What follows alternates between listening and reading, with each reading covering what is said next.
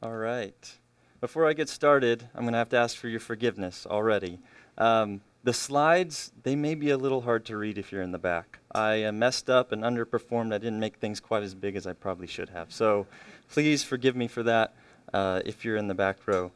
Like Jordan said, my name's Trace. I'm the college pastor at River Community Church.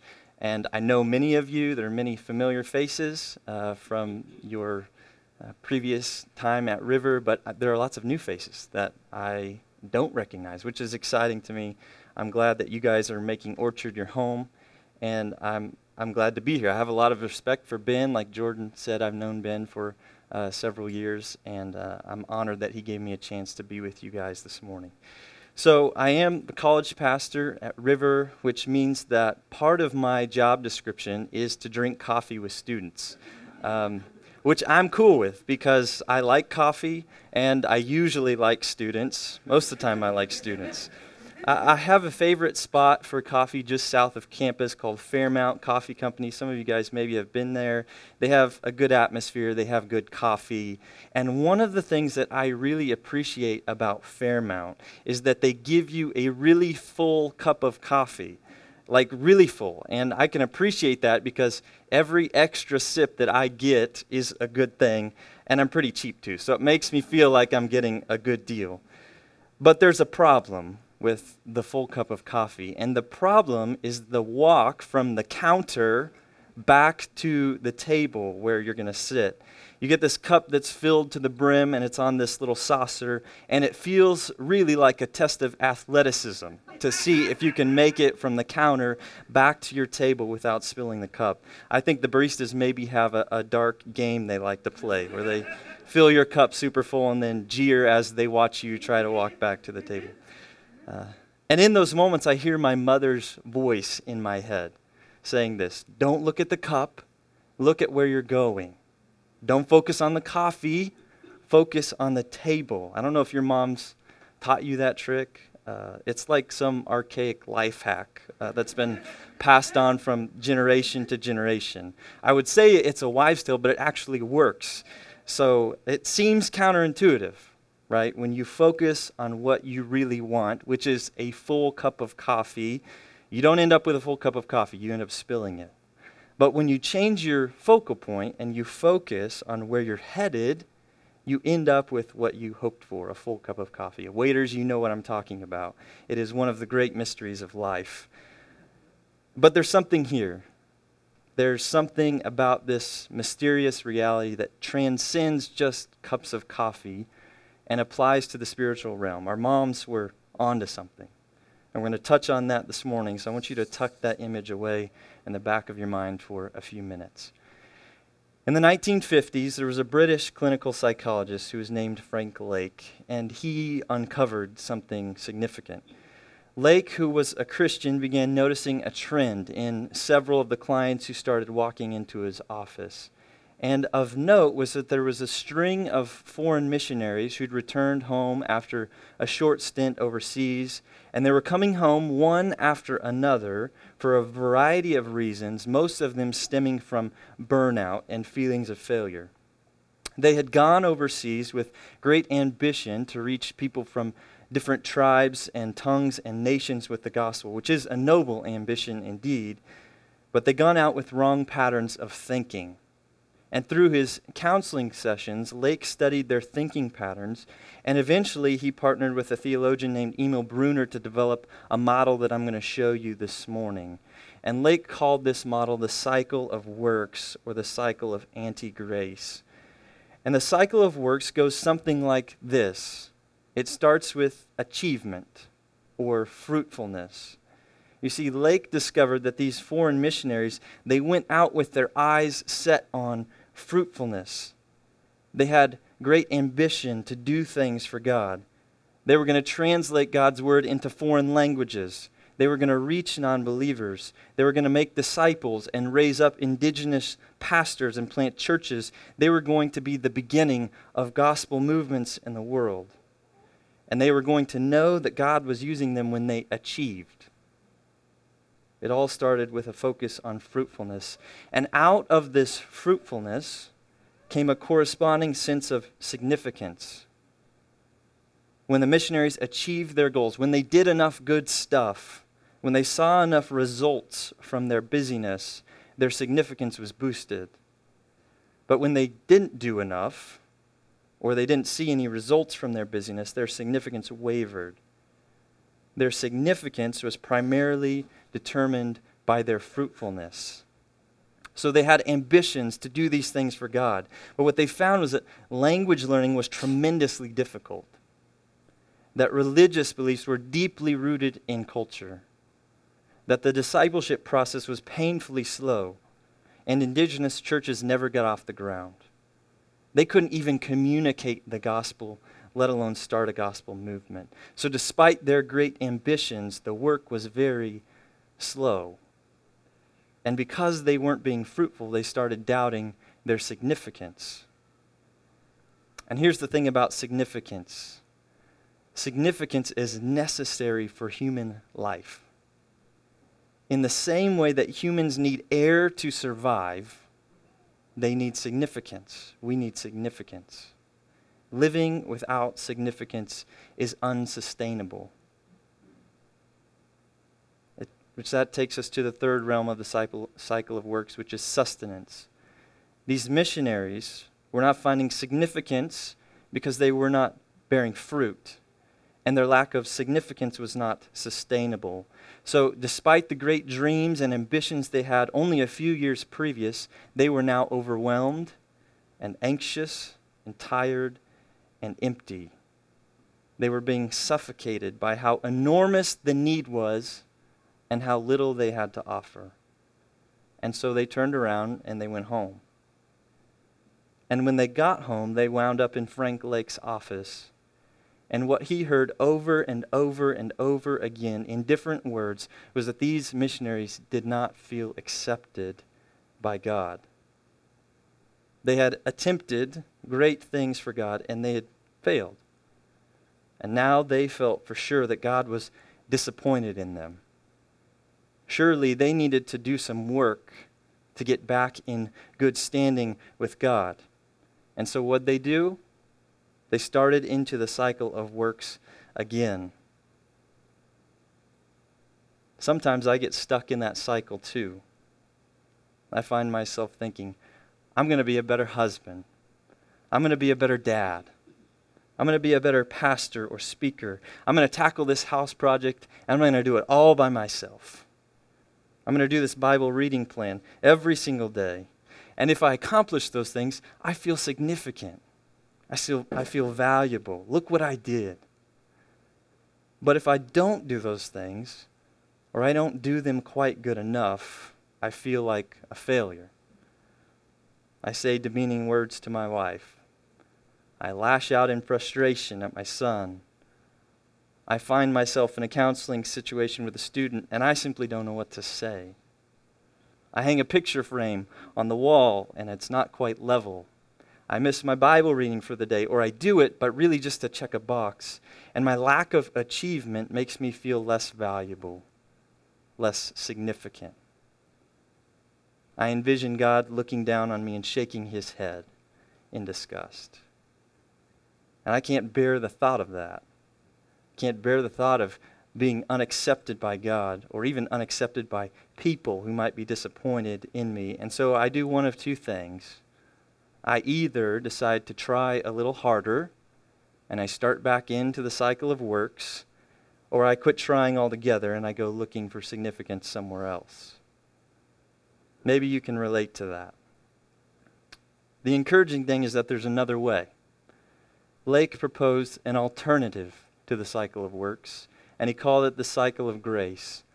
And the cycle of grace takes the cycle of works and flips it on its head so that rather than beginning with fruitfulness, the cycle of grace begins with acceptance. And acceptance is the heart of the gospel. The gospel is that God created man and woman in his image. He desired to dwell in close relationship with them, but mankind rebelled against God and his created order. And although God had instructed them to rule over the earth that He'd made as His servants, as His stewards, we, mankind, tried to do it our own way. we rebelled against God. And the consequence of our rebellion was that evil entered the world, and we now experience physical death and spiritual death and eternal separation from God. And that's bad news for us. But there is good news. And the good news is the story we read in the Bible from Genesis 4 to the very end. It's the story of God's righteous and just plan to make his world right again. And at the climax of this story, we're introduced to Jesus Christ, who was fully God and fully man, who came as the perfect and necessary sacrifice for our rebellion. Paul says this about Jesus' purpose in this redemptive plan God made him, Jesus, who had no sin, to be sin for us, so that in him we might become the righteousness of God. Some people have called this the great exchange. This is the exchange that Jesus came to earth and took from us the just wrath that God required for our sin. And in place, he extended to us the righteousness of God. He extended to us forgiveness and acceptance. He came to earth and he took from us a fractured relationship with God, and in its place, he extended to us a mended one. So if we put our trust in Jesus as our Lord and Savior, we are accepted by God. That is the gospel. That is the good news. Whether you feel it or not, you are accepted by God in Christ. J.D. Greear says it this way Your life does not prove your love for God. Jesus' life proves God's love for you. We are accepted by God. Not only are we accepted by grace, but we're also sustained by grace, which takes us to the second realm of the cycle of grace. Jesus, when he was on earth, said this You are already clean because of the word I have spoken to you. Remain in me, as I also remain in you. No branch can bear fruit by itself, it must remain in the vine. Neither can you bear fruit unless you remain in me. I am the vine, you are the branches.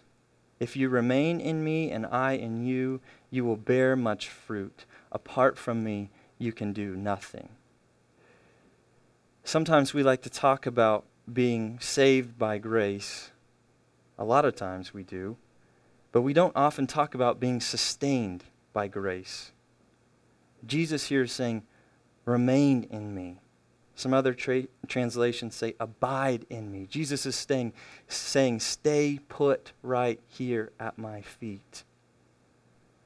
But for some reason, we start to think that we graduate on from that, that we can start doing things on our own. But the reality is that the same grace that brought us near to God through Christ keeps us there. And Jesus says, if you want to experience fruitful spiritual life, then stay here at my feet. In Christ we are accepted, and in Christ we are sustained.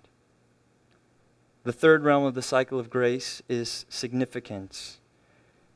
You see, as the reality of the gospel goes deeper and deeper in our hearts, as we abide in the acceptance of God through Christ, our understanding of our true significance begins to grow.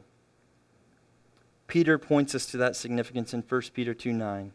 He says, You, church, are a chosen people, a royal priesthood, a holy nation, God's special possession, that you may declare the praises of him who called you out of darkness into his wonderful light as we grow in our understanding of the gospel, as we begin to understand this salvific narrative that God is writing in human history and our unique place in it, and as we allow Jesus to continue to convince us of his grace in our lives, the realities to which Peter speaks of here begin to come to life to us. We realize that we have abundant significance, that we are God's chosen people. that we are God's priesthood, mediators between him and a fallen world, that we are God's holy nation, a people set apart to bring him praise, that we are God's special possession, his great treasure, the apple of his eye. We have significance. We have identity. We have air to breathe. And the thing about identities is that they don't stay hidden, not for very long. Identities always work their way out into the world. Identities feed actions and attitudes and behaviors. And that leads us to the final realm of the cycle of grace, which is achievement or fruitfulness. And what I want you to see here is that fruitfulness is not the focus, fruitfulness is the byproduct. In Galatians 5, Paul writes about the fruit of the Spirit. He says, But the fruit of the Spirit is love, joy, peace, forbearance, kindness, goodness, faithfulness, gentleness, and self control. And a lot of times when I hear people talk about this passage, they kind of pick and choose a fruit. And they say, Well, I'm going to really focus on gentleness this week. I'm going to try really hard to be gentle with my wife or my child. I'm going to achieve gentleness. But that's really not Paul's point of application here. Paul is describing the life of a person who's filled by the Spirit. His application is not to achieve the fruit, it is to abide by the Spirit. And the very next verse, he says, Those who belong to Christ Jesus have crucified the flesh with its pas- passions and desires. Since we live by the Spirit, let us keep in step with the Spirit. That is the application. Keep in step with the Spirit. This is about walking in the presence of God and allowing Him to cultivate fruitfulness in us. Our moms were on to something. They knew that if you wanted to achieve a full cup of coffee, you couldn't focus on the coffee itself they knew that if you focused on the fruitfulness, you would falter. They knew that if you wanted to achieve a full cup of coffee, you had to shift your focus. You had to relinquish the intense desire to achieve. And you had to lift your gaze and you had to set your focus on a fixed point of reference on where you were headed. And in so doing, you had to demonstrate some trust that what mom said was true, that the whole process was actually going to work out in the end. You had to relinquish your desire to achieve and control. And living in cycles of grace is like that. The difference between cyc- living in cycles of works and living in cycles of grace is the focal point. The cycle of works focuses on achievement. It sets its eyes on fruitfulness. It fills its schedule with lots of good things with the hopes of earning God's acceptance. The cycle of works is stirred up out of a place of need and insecurity. But the cycle of grace is different. The cycle of grace focuses on acceptance. The cycle of grace sets its eyes on the finished work of the cross and it rests in the good things that God has provided for us at the cross. The cycle of grace is stirred up out of a place of acceptance and sustenance. And here's the irony of all of this the cycle of works, by its very nature, separates a person from the fruitfulness that they so desperately covet and the cycle of grace produces in a person the fruitfulness they did not set out to produce. Some have called this the principle of indirection. C.S. Lewis summed it up well. He said this. I'll say it twice because it's kind of wordy. You can't get second things by putting them first. You can only get second things by putting first things first.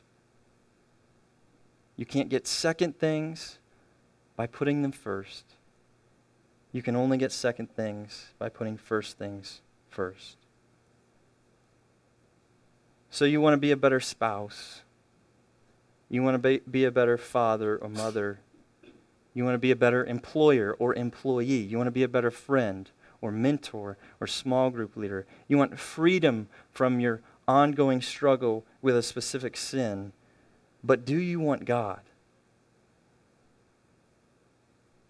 Would you be satisfied if you just got God and not what you want Him to give you? Are you willing to take your eyes off the achievement and put them on God and trust Him with what you want? Are you willing to put first things first? Or will you continue to pursue second things? and in so doing, separate yourself from the first thing that will truly satisfy you. Here are two ways to begin to put first things first. The first is to rest. You know, almost exclusively, our culture operates based on the cycle of works. The home you grew up in may have operated based on the cycle of works the church you grew up in may have operated based on the cycle of works. Your heart and your mind are constantly being bombarded with three false messages that you are what you do, that you are what you have, or that you are what other people say or think about you. The world is trying to convince you that you need to achieve some type of identity by doing more things or doing better things.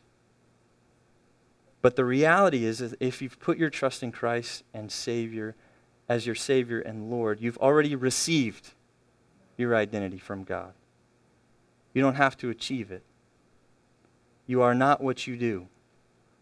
You are not what you have. You are not what other people say or think about you. You are a child of God through Jesus Christ, and you cannot achieve a greater identity than that. So you can rest. Physical and spiritual rest is a simple way to feed your heart the truth that you're already accepted in Christ. So build in time to your schedule to simply rest, to simply be, and not just do. Say no to something if you have to. Maybe it's even a good thing that you're saying no to. Build in time each week to set aside your list of things to be achieved and take a nap. Or go on a long walk or sit and drink a cup of coffee. Naps, for me, are an act of faith. God, I entrust to you all of these things that need to be done and I'm going to rest in your acceptance apart from checking things off this list. So rest. The second thing is remember. Throughout Scripture, remembering is set forth as a powerful tool of devotion. We see Moses and Joshua and Josiah and the prophets at key points in their ministry urging the Israelites to remember God's faithfulness throughout their history and in turn to be devoted to Him. In Psalm 136, the psalmist remembers God's faithfulness throughout Israel's history. He recounts these highlights of God's faithfulness to Israel throughout history, and the refrain is, His love endures forever. In John 14, we see that one of the Spirit's ministries is to remind us of Jesus and His words. Remembering is a powerful shaping tool. Our English word, remember, is formed from the prefix re, which means again, and the word member, which refers to part of a whole. So you have a membership meeting coming up. That word member means that you would be one of the whole, one member of a body. So Mark Buchanan says this To remember is literally to put broken pieces back together. It is to create an original wholeness out of what has become shattered fragments. We don't need new information, not very often. We just need what we already know to go deeper and deeper into our souls. Ben told me that one of your church wide challenges right now is to have consistent times alone with God. That's what I'm talking about when I talk about remembering. The world, the flesh, and Satan are constantly trying to break up your identity. And remembering is a way to resist. Remembering is a way to put the pieces back together again. By remembering, we can free ourselves from living in cycles of works and experience afresh our acceptance and sustenance in Christ. So I would encourage you to step out of your busyness each day, even if it's just for a few minutes, to rest in and remember the finished work of the cross, to step out of the chaos of life and put the pieces back together again. Maybe you can memorize the cycle of grace and a simple verse or passage to go with each of them, and then just remember it. Just walk back through it in your mind. Remember again your received identity. Let's pray together.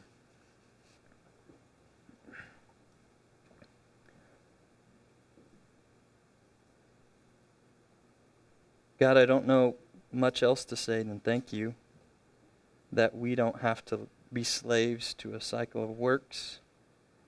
Don't, we, we don't have to be slaves to feelings of insignificance, to feelings of being unaccepted. We don't have to be enslaved to a life that's unsustainable. Thank you that we can rest in the finished work of Jesus at the cross and through the empty tomb that He has taken our sin and that He's defeated it, and that we can live in power and freedom and grace and truth, that we no longer have to be defined by what we do or what we have or what other people say or think about us, that we can be defined by the work of Christ. Please help us. Please help us remember that often and live out of that for your glory and the good of the people around us. In Jesus' name, amen.